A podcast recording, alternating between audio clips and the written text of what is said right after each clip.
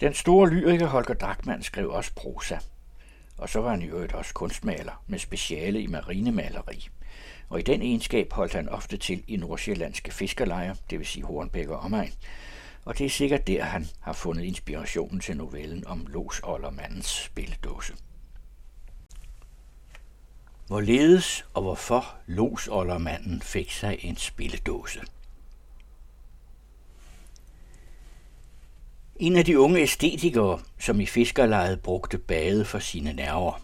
Nå ja, en af de unge æstetikere sagde til en af de unge æstetiske damer, som også brugte bade for nerverne i fiskerlejet, øh, skal jeg vise dem et eksemplar af vores forfædre, således som de rimeligvis har set ud? Mm, hvilke forfædre? spurgte hun lidt usikkert. Mm, nu, vikingerne, normannerne, lejerkæmperne, hvad de sådan kaldes og han pegede hen ad vejen, hvor losoldermanden kom gående. Men den unge dame havde tænkt sig noget ganske andet. Noget med en rustning fra Valkyrien eller fra Valdemar. Noget gørtlerarbejde og noget med et tvidelt skæg og udslagent hår. Noget, der er at se på, ligesom ordet gimle er at høre på. Noget, der lyder ligesom en temaskine skinner. Noget, der syner ligesom noden A lyder på et velstemt klaver. Losoldermanden var tre alen og en kvart. For så vidt passede det, og hans skulderbredde var aldeles urimelig. Men han havde intet tvidelt skæg, kun en grå, tætklippet bart, der endte ved de dybe mundvige og han var klædt i en grov blå jerseyskjorte på en tid, hvor damemoden endnu ikke havde kastet sig med forkærlighed over dette stykke helt udfordrende halvtrikotage.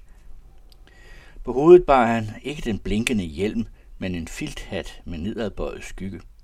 Han holdt ikke svær i hånd, men en egekæp, og hans fødder, hvad der vel var det værste, stak i gule uldstrømper og trætøfler. Alligevel når han rettede sin brede ryg og så med sine vandgrønne, dybtliggende øjne og neddragende bryn lige på en genstand eller person, så gik personen helst til side. Hans lige smalle næse med de stedse småtdirrende næsefløje og navnlig denne tillukkede mund, tegnet med en i bevægelsen utrolig fin linje, og så denne hage med et hul i, som fra såret af et kastespyd – sluttet, jernhår, ubøjelig. Ja, det er dog muligt, at han tre-fire gange kunne have taget hele Valkyrien og valgte mig med på sin samvittighed. Slet ikke fordi han, eller som om han havde noget af kraftkalen, slagsbroren i sig. Der gik slet ikke savn om hans bedrifter i så hans scene. Man vidste blot, at han var gruelig stærk. Om sommeren når godt værs meldte sig fra badegæsterne til lejets oprindelige befolkning, så kunne der påkomme losoldermalen formelig små tilløb til omgængelighed. Han kunne ind i krohaven tage imod et tilbudt glas, og når der en frisk studenterstemme sang en frisk sang, så plirrede og blinkede den gamle med øjnene, og han hældede hovedet lidt på skrå og løftede trætøffelsnuderne og endte med et kort lille tramp, hvorefter han hævede glasset og busede frem med et kombineret nummer af to forskellige fædrelandssange.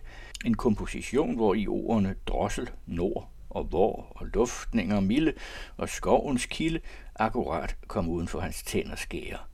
For lige så hurtigt at kaldes tilbage igen og skrinlægges i et dybt, dybt suk. Ingen, der kendte losoldermanden, tog ham fortrydeligt op, at han efter det dybe suk skubbede glasset fra sig, rejste sig uden hilsen og gik sin vej uden adieu. Enkelte gange kunne den hans opvækkelse ved sang og selskabelighed slå over i pludseligt udbrud af vild, ganske ængstende vild lystighed, hvorunder den gamle mand trampede en hensynsløse reel og udstødte små, skarpe skrig, der tilkendegav sig i ansigtslinjerne, som værende en latter men som for tilhørens øren lød ganske som en måges varsko. Når et sådan anfald var over, var losoldermanden forsvundet med det samme, og der hengik dage, hvor i han i absolut usynlighed ligesom synes at ville give indtrykket af hans mangel på selvbeherskelse tid til at fortage sig. Dette var om sommeren, og sommeren var både lejets og losoldermandens gode tid. Men om vinteren, Om vinteren så man så godt som intet til den gamle uden for det pæne rummelige hus, som han beboede alene sammen med Madame Påske. Madame Påske var en enke langt ude beslægtet med ham. Kendt med hans vaner, kendt med livet, og for øvrigt ikke kendt af nogen, da hun aldrig kom uden for hans dør. I den største del af den lange årrække, hvor i han selv havde levet som enkemand, vidstes det af lejets befolkning, at hun havde styret huset for ham uden så godt som at snakke ti ord, hverken med ham eller med nogen anden. Det vidstes endvidere, at hendes mand havde været barber og ravet den forrige generations kinder, opsat dens sirlige hanekamme og gjort den andre småtjenester både i liv og død, under sygdomme eller barsler. For øvrigt var alt om Madame Påske gemt og glemt bag et tæt slør af tavshed fra hendes side og manglende nyfigenhed fra lejets side. Hun var der, hun styrede hans hus, hun tumlede ham på sin stille måde, og hun strikkede. Det var alt. Det var nok. Om vinteren var der på langt nær ikke den morskab i lejet som om sommeren. Det var rent ud trist, især for en mand som losoldermanden, der havde lagt op, og for hvem tiden allermindst gik med syvmilestøvler. Losoldermanden hverken læste aviserne selv, eller brød sig om at høre af andre folk, hvad der stod i dem. Ah, det er vist noget præg til håb, plejede han at sige, og så var dette emne afskåret. Måske der lå noget personligt bagved. Det hed sig i det mindste, at da han endnu var i aktivitet, en bælmørk nat med slud og stærk strøm, var ravet grunden lidt for nær ombord i det fartøj, som han skulle låse. Tilfældet var langt fra noget alvorligt. Han selv var en dygtig og anset mand i sit fag, og historien var hurtigt glemt for mange andre, både små og store tilfælde. Men det var at antage, at der i et eller andet lille blad om det forfaldende har stået en beretning, som muligvis i et enkelt udtryk er gået uden for det strengt nautisk tilladelige. For den tid af daterede sig i et hvert fald losoldermandens ringe interesse over for pressen i dens helhed. Præg var det. Og han tilføjede nu og da, ligesom forklarende, når de så der selv havde reddet på de ting, de skrev om. Vinteren i lejet var lang. Den gamle søgte ikke krogen. Det skulle der være ved enkelte ganske højtidelige lejligheder, såsom da der var arrangeret festmåltid i anledning af et embedsjubilæum og så var han selv indbudt som hedersgæst og jubilar. På den aften sagde man, at han fik et glas for meget. Det er ikke tilfældet. Hans pludselige lystighedsudbrud var ikke nok vildere end nogensinde før, men hvad det angår med glasset, så kunne han letteligt have drukket det samtlige jubelselskab under bordet og selv have balanceret med et fuldt glas på enden af sin pegefinger tværs hen over de faldende kæmper. Nej, det var ikke det. Vinteren var lang og trist i lejet, og den gamle holdt sig indendøre derhjemme i det pæne, rummelige, noget øde hus, hvor tiden gled så langsomt afsted i takt til Madame Påskes knitrende strikkepinde. En gang imellem i skumringen gik døren op ud til den lille have, der om sommeren var helt duftende, helt skyggefuld og frodig, plejede Madame Påskes stilfærdige hænder, der kun slap strikkepinden for at luge i bedene og opbinde roser. Men nu var her søle eller snedriver, og blæsten ruskede og raslede i træer og buske, og det var blæsten, der kaldte den gamle ud i døren for at tit på vejret. Han kunne lige så godt have lavet vejr være vejr. Han havde jo intet at gøre på søen længere, nu da han var gået af med oldermandstitlen, og da det hele loseri klarede sig med hjælperen, som havde sit lille udkigshus længere nede på stranden omtrent der, hvor bådskuret løftede sit mørke tag på de tjærede stolper, melankolsk op imod høst- eller vinterluftens grå ensformighed. Det var alligevel en så indgroet vane, det der med at gå ud og titte eller lytte. Den gamle kunne ikke tænke sig, at vejret overhovedet kunne være vejr, selvom det var nok så dårligt, uden at han således i løbet af hver aften havde åbnet dørene et par gange, og så var desuden den tid gået dermed. Samtidig kunne han end også gå haven rundt, ja, en helt lille svinke udenom, halvvejs ned på stranden, for at lytte og stirre igennem vind og slud, gennem sne eller regn, men så langsomt ned til bådskuret kom han kun ved forårets og sommerens lyse tid, hvor man kunne se, hvad dette skur egentlig forestillede, og ikke behøvede at få dumme og urimelige tanker om, at det muligvis kunne være et skafot, et rettersted, noget med stejle og galge. Gud ved hvad. Folk i lejet påstod imidlertid, at i nattens stunder hen imod den grå, gryende dagning gik den gamle i søvne. Han gik i søvne lige ned til bådskuret, hvor han stod og lyttede til søens skvulp eller brusen.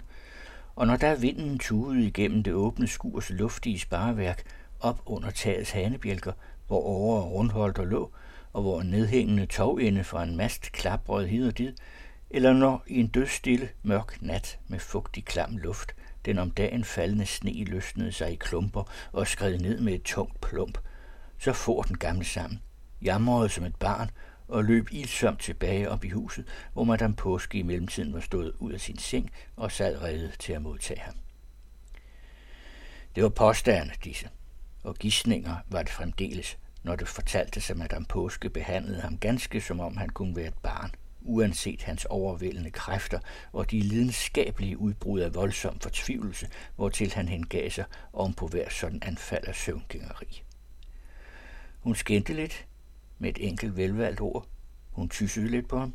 Hun havde natlampen tændt, og hun sad ved siden af hans seng og strikkede og strikkede, mens hendes rolige øjne ikke ved fra hans hid og did jagende blik, der langsomt slappedes, langsomt glattedes ud, indtil han sov ind og først vågnede højt op over middag.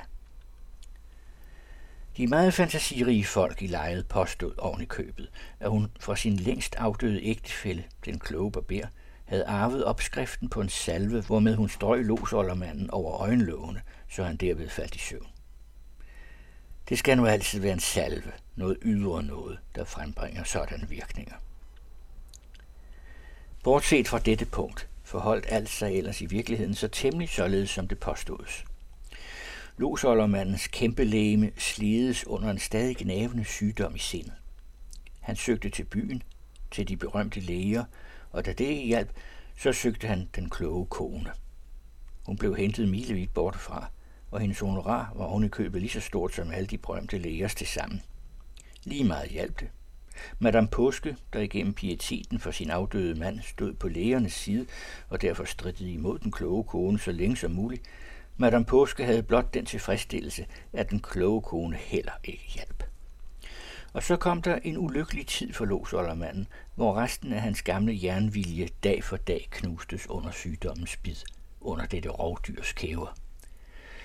Dage lange kunne han holde sengen, gennem hovedet under lagenet, rejse sig op uden at vide hvorfor, gå ud af sengen uden at vide hvorhen, og han kunne sidde i en stol og hulke som en ung syg pige, eller snære og vrisse som et lille uartigt barn. Og Madame Påskes indstavelsesord – hendes lange, dvælende, bebrejdende eller medfølende blik, den søvndysende knitrende af hendes strikkepinde, intet hjælp. Den gamle kæmpe var blevet et barn. Et uroligt, byrdefuldt noget. Et viljeløst væsen, som alligevel endnu havde alt for meget vilje, alt for mange kræfter tilbage af en hård karakters hensynsløse ungdom og bydende barske manddom. Og for et barn kan man til slutning tage sin tilflugt til riset, men den tilflugt der jo nægtet den stakkels madame påske. Og havde hun også lemligt talt kunne magte den gamle, hun havde dog ikke nændet at slå til, om han end også i sin ustyrligheds mørkeste øjeblik ikke var langt fra selv at gå over til håndgribeligheder imod, den, imod sin utrættelige påpasserske. Der var noget, som under tiden hjalp. Det var, når han kunne få luft igennem sang. Når han nønnende i den lange vinter, nu og da kunne famle sig frem til en genklang af den korte, glade sommertids melodier. Umuligt var det for nogen udenforstående, selv for Madame Påske, at få rede på, hvad det var, han således summede og brummede inden for sine tænder. Men når vildheden kom over ham, så kom også disse enkelte ord frem, ledsaget af lyde, der med god vilje kunne antages for melodi. Og endelig havde han, som tilflugt efter de allermørkeste timer, ud af en gammel bind og titelløs skibsandagtsbog fundet sig nogle strofer sammen, hvortil han bankede takten med tøffelsnuden i gulvet. Det var hans livvise. Den lød således. Og lægemet og lægemet, som lages bort i muld. De vorter altså skinnende, ja som det skæver guld. Og ved at ingen vonde mere, nær herren Sebaot. Og al den ting os tynger her, hvor herre tage skal, og tørre alle tårer af ud i sin glædes sal. Og døden, den er ikke mere, nær herren Sebaot til må bemærkes, at dette ord Sebaot tydeligt og bestemt fremhævedes, med stærkt tryk og mange omsorgsfulde gentagelser. Det var med sin fremmede klang, sine gådefulde bogstaver, blevet et klenodie for losoldermanden. Det var ligesom summen af strofernes poesi og religiøse grundtone. Han vidste ikke, hvad poesi var. Han talte aldrig om religion. Han gik ikke engang i kirke. Han var alt for stor en sønder, sagde han. Men igennem denne vises ved modigt gammeldags ord og klamrende sig til dette mystiske navn, udsang losoldermanden sin andagt og gav sin trang til trøst og selvbeskuelse over. Dog også denne indre og ydre musik troede med at opsluges af sygdom, alt som tiden gik og ondet til overhånd. Mørkere og mørkere blev det for den gamle kæmpe, vanskeligere blev det for ham at finde nogen melodi til sine ord eller ord til sin melodi. Madame Påske var lige ved at opgive ham. Der så hun en dag noget i en avis, som hun havde smuglet ind i huset. Det var en annonce, hvor igennem det musikyndende publikum underrettedes om, at på det det sted i byen, grundet på overordentligt heldige forbindelser med udlandet, kunne man til en rimelig pris få sig en urimelig god spilledåse. Der var dåser af alle art og størrelser, men der var især nogen, og det var ikke af de mindste, der i ganske fortrinlig grad egnede sig for folk på landet og personer, der led af søvnløshed eller som hyppigt henfaldt i nedtrykte sindstemninger. Sådanne musikalske vidunderværkers indretning og indhold var nøjagtigt beskrevet i annoncen. Der var for eksempel spilledåser af nyeste Schweizer konstruktion, med dobbelt indsætning, med tyrkisk tromme til mazurka, med to klokkespil, med orgelryst, med himmelstemmer og halleluja. Tyrkisk tromme, halleluja og himmelstemmer. Madame Påske følte ligesom, at her måtte hjælpen komme fra. En sådan forening af det fornøjelige og det højtidsfulde, det måtte være lægedom for den syges sind. Prisen var rimelig, ak ja, men for den lille husholdning og især over for losoldermandens sygelige frygt for at give en eneste overflødig øre ud, var prisen ligefrem svimlende høj. Den gamle mente bestandig, at den dag måtte komme, da han på en eller anden måde blev berøvet sin lille pension. En eller anden ville opdage, at der var noget galt fat med ham. Han ville blive sat i avisen, og kongen ville udstrække sin hånd og tage pensionen fra ham. Alt, hvad der på nogen måde kunne spares og knappes af på, måtte danne et lille nødfond til den dag, hvor slaget skulle træffe ham. Madame Påske grundede, grublede og regnede. Muligvis kunne der blive råd til et ganske lille spilleværk, men nej. Himmelstemmer, tromme og klokkespil måtte der være. Ellers ville virkningen udeblive. Et lille spilværk gav kun ringevirkning. Så logisk, tænkte Madame Påske. Og så begyndte der fra hendes side en lille krig, uhyre fint og taktisk ført, regnet ud i brøkdele af en øre, med indianerlæst over for brød, mælk, smør og sukker, alle en knap husholdningsnødvendigste nødvendigheder. Højst af det nødvendige stod spildåsen i dæmrende fjernhed. Det var målet, som skulle nås.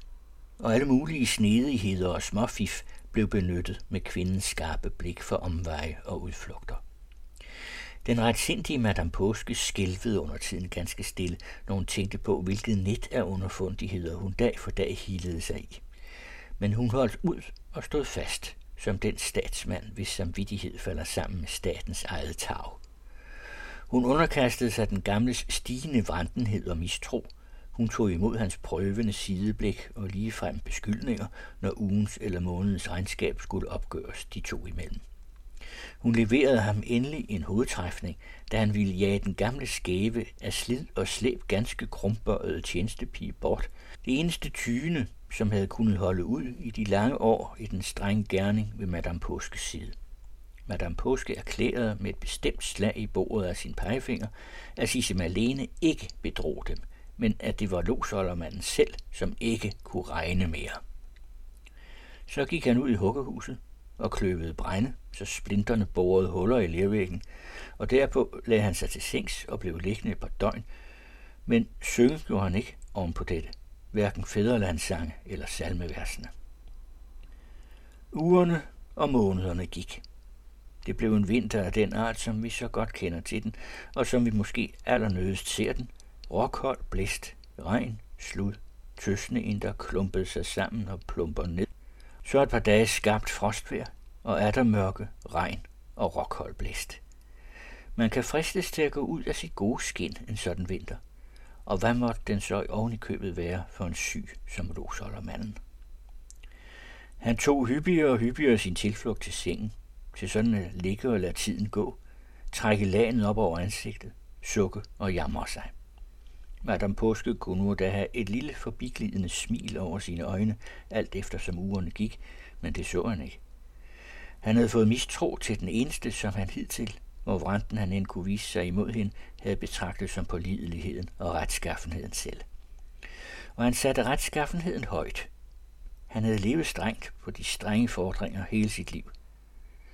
Så meget mere led han nu under at se sig bedraget i sit eget hus, er den sidste, som han havde knyttet til sit glædesløse liv. Han led. Han havde bestandig lidt på den måde. Bestandig havde han haft trangen til at elske væsener i sin omgang, men så havde han stillet de samme fordringer til dem som til sig selv, og i samme grad højere fordringer, som personerne havde været knyttet inderligt til ham. Han led stedse under erindring, og det fik ingen ende. Det blev kun værre og værre. Aller værst blev det, når han vendte spørgsmålenes brøde klinge imod sig selv. Om han dog ikke havde været for hård. Således lå han inde i sit kammer, denne mørke, råkolde vinter eftermiddag, hvor blæsten stadig skulle snakke til ham gennem skorstensrøret, og hvor han ikke engang jammerne gav kald på Madame Påske. Til hun var jo nu både falsk og bedragerisk. Hun snød ham, hun stjal fra ham.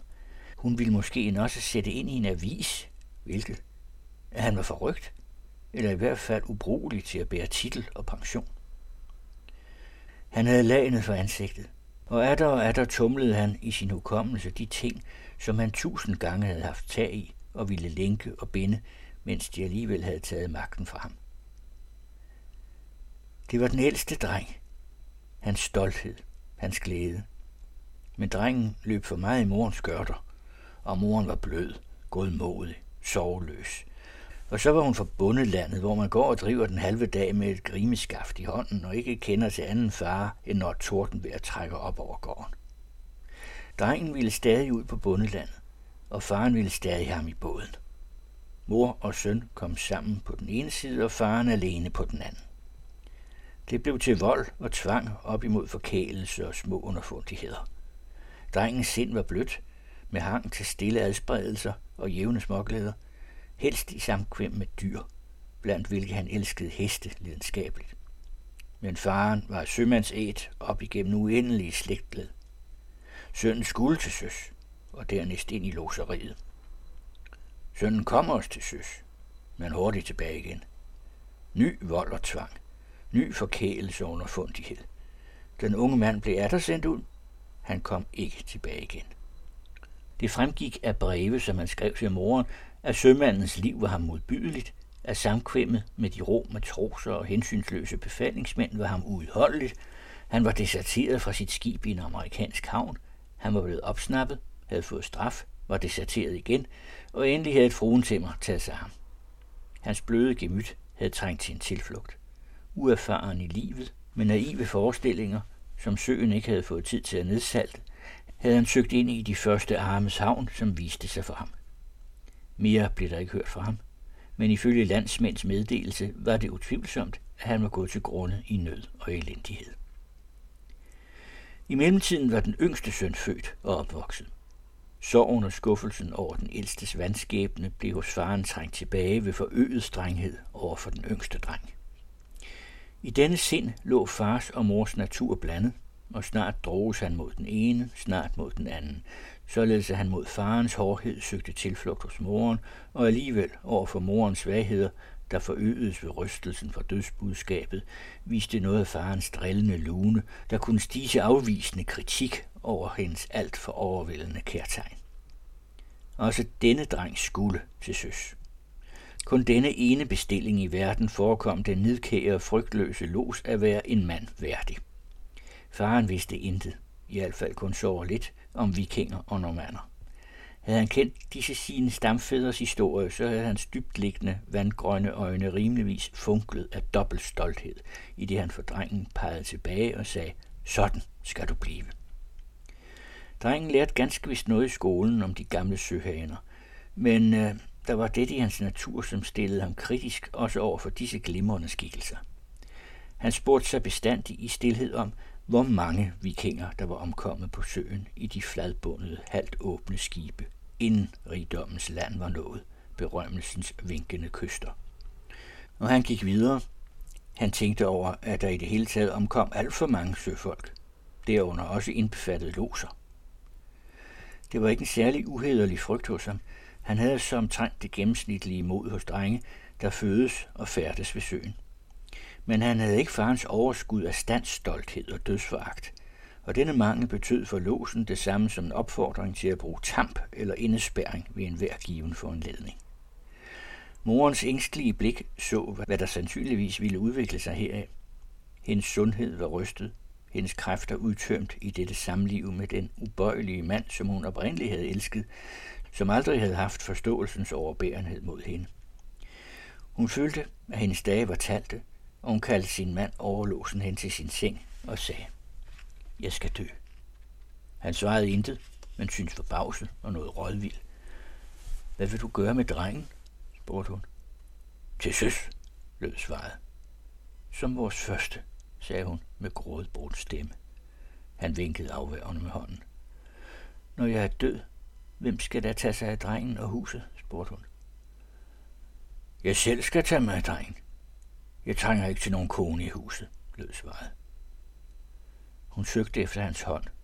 Han gav hende den.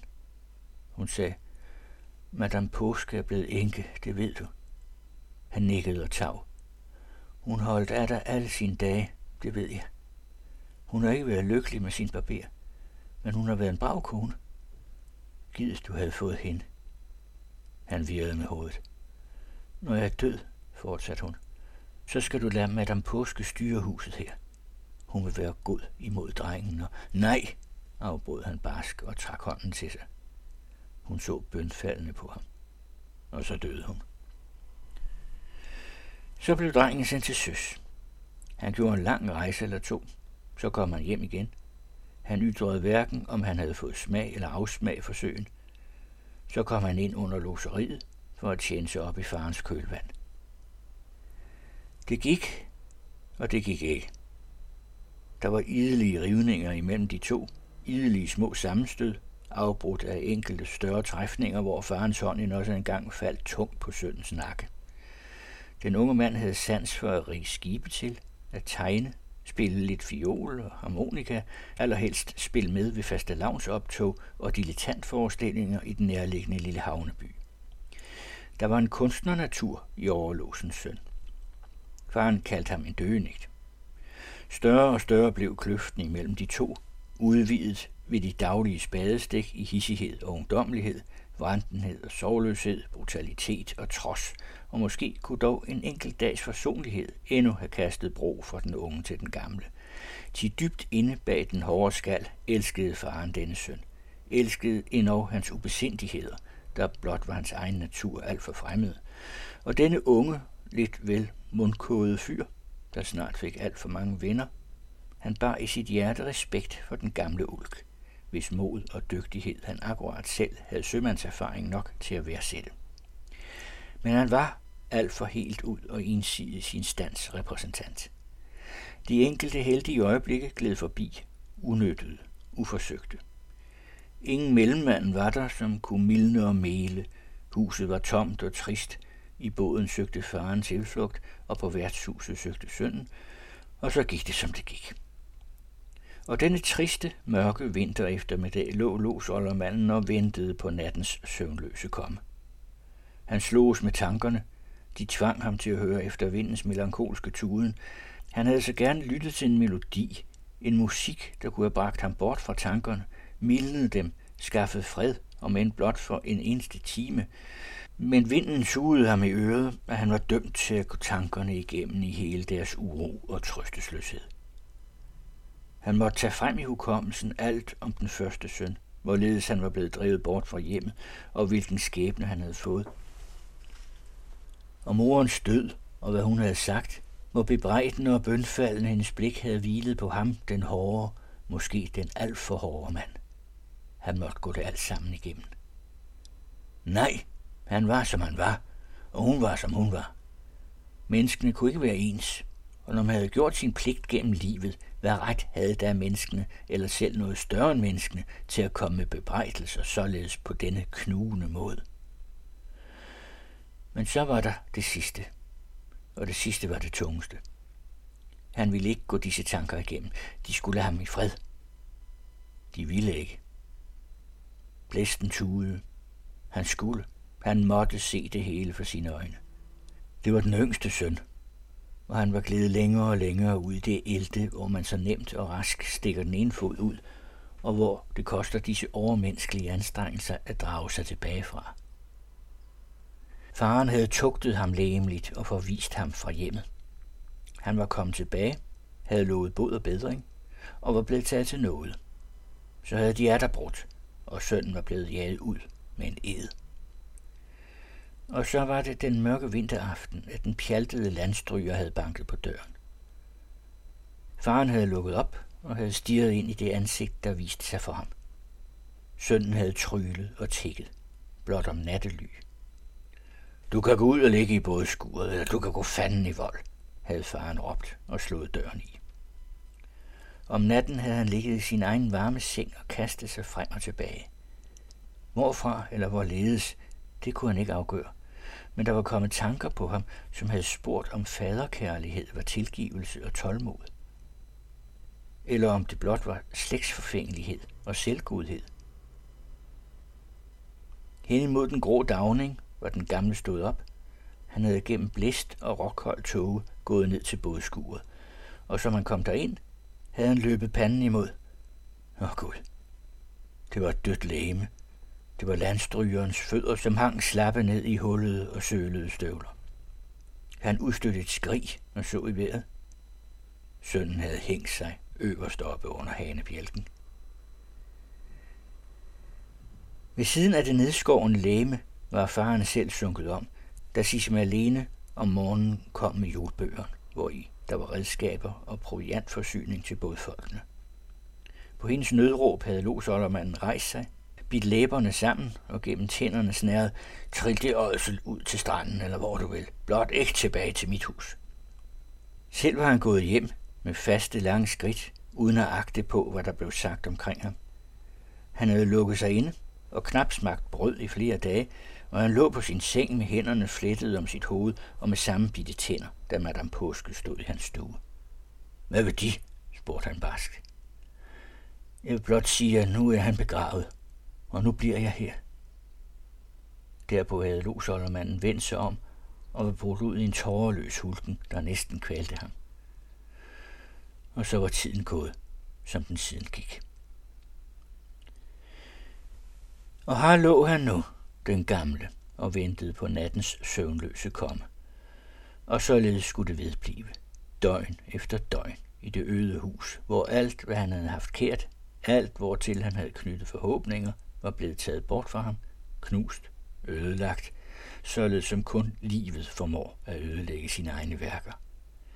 Og alt uden at han havde fortjent det på grund af dårlig vandet, af svaghed i sindet, af udskejelser, af pligtforsømmelse, og den sidste, som var kommet i hans hus, dette fruentemmer, hvorom hans kone også havde sagt disse løjerlige ord, han lå vildt op. Sønderne havde han mistet, deres mor med, og nu gik denne brave kone her omkring og benyttede sig af hans svindende kræfter til at narre ham, bestjæle ham.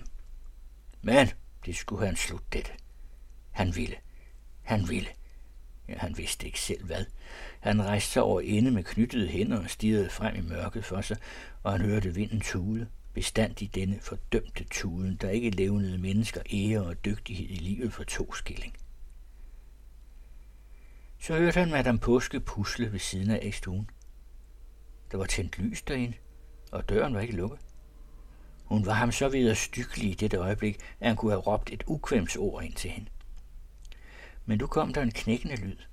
Hvad pokker skulle hun trække Bornholmeren op for? Det havde han selv gjort i middags. Hvad for noget?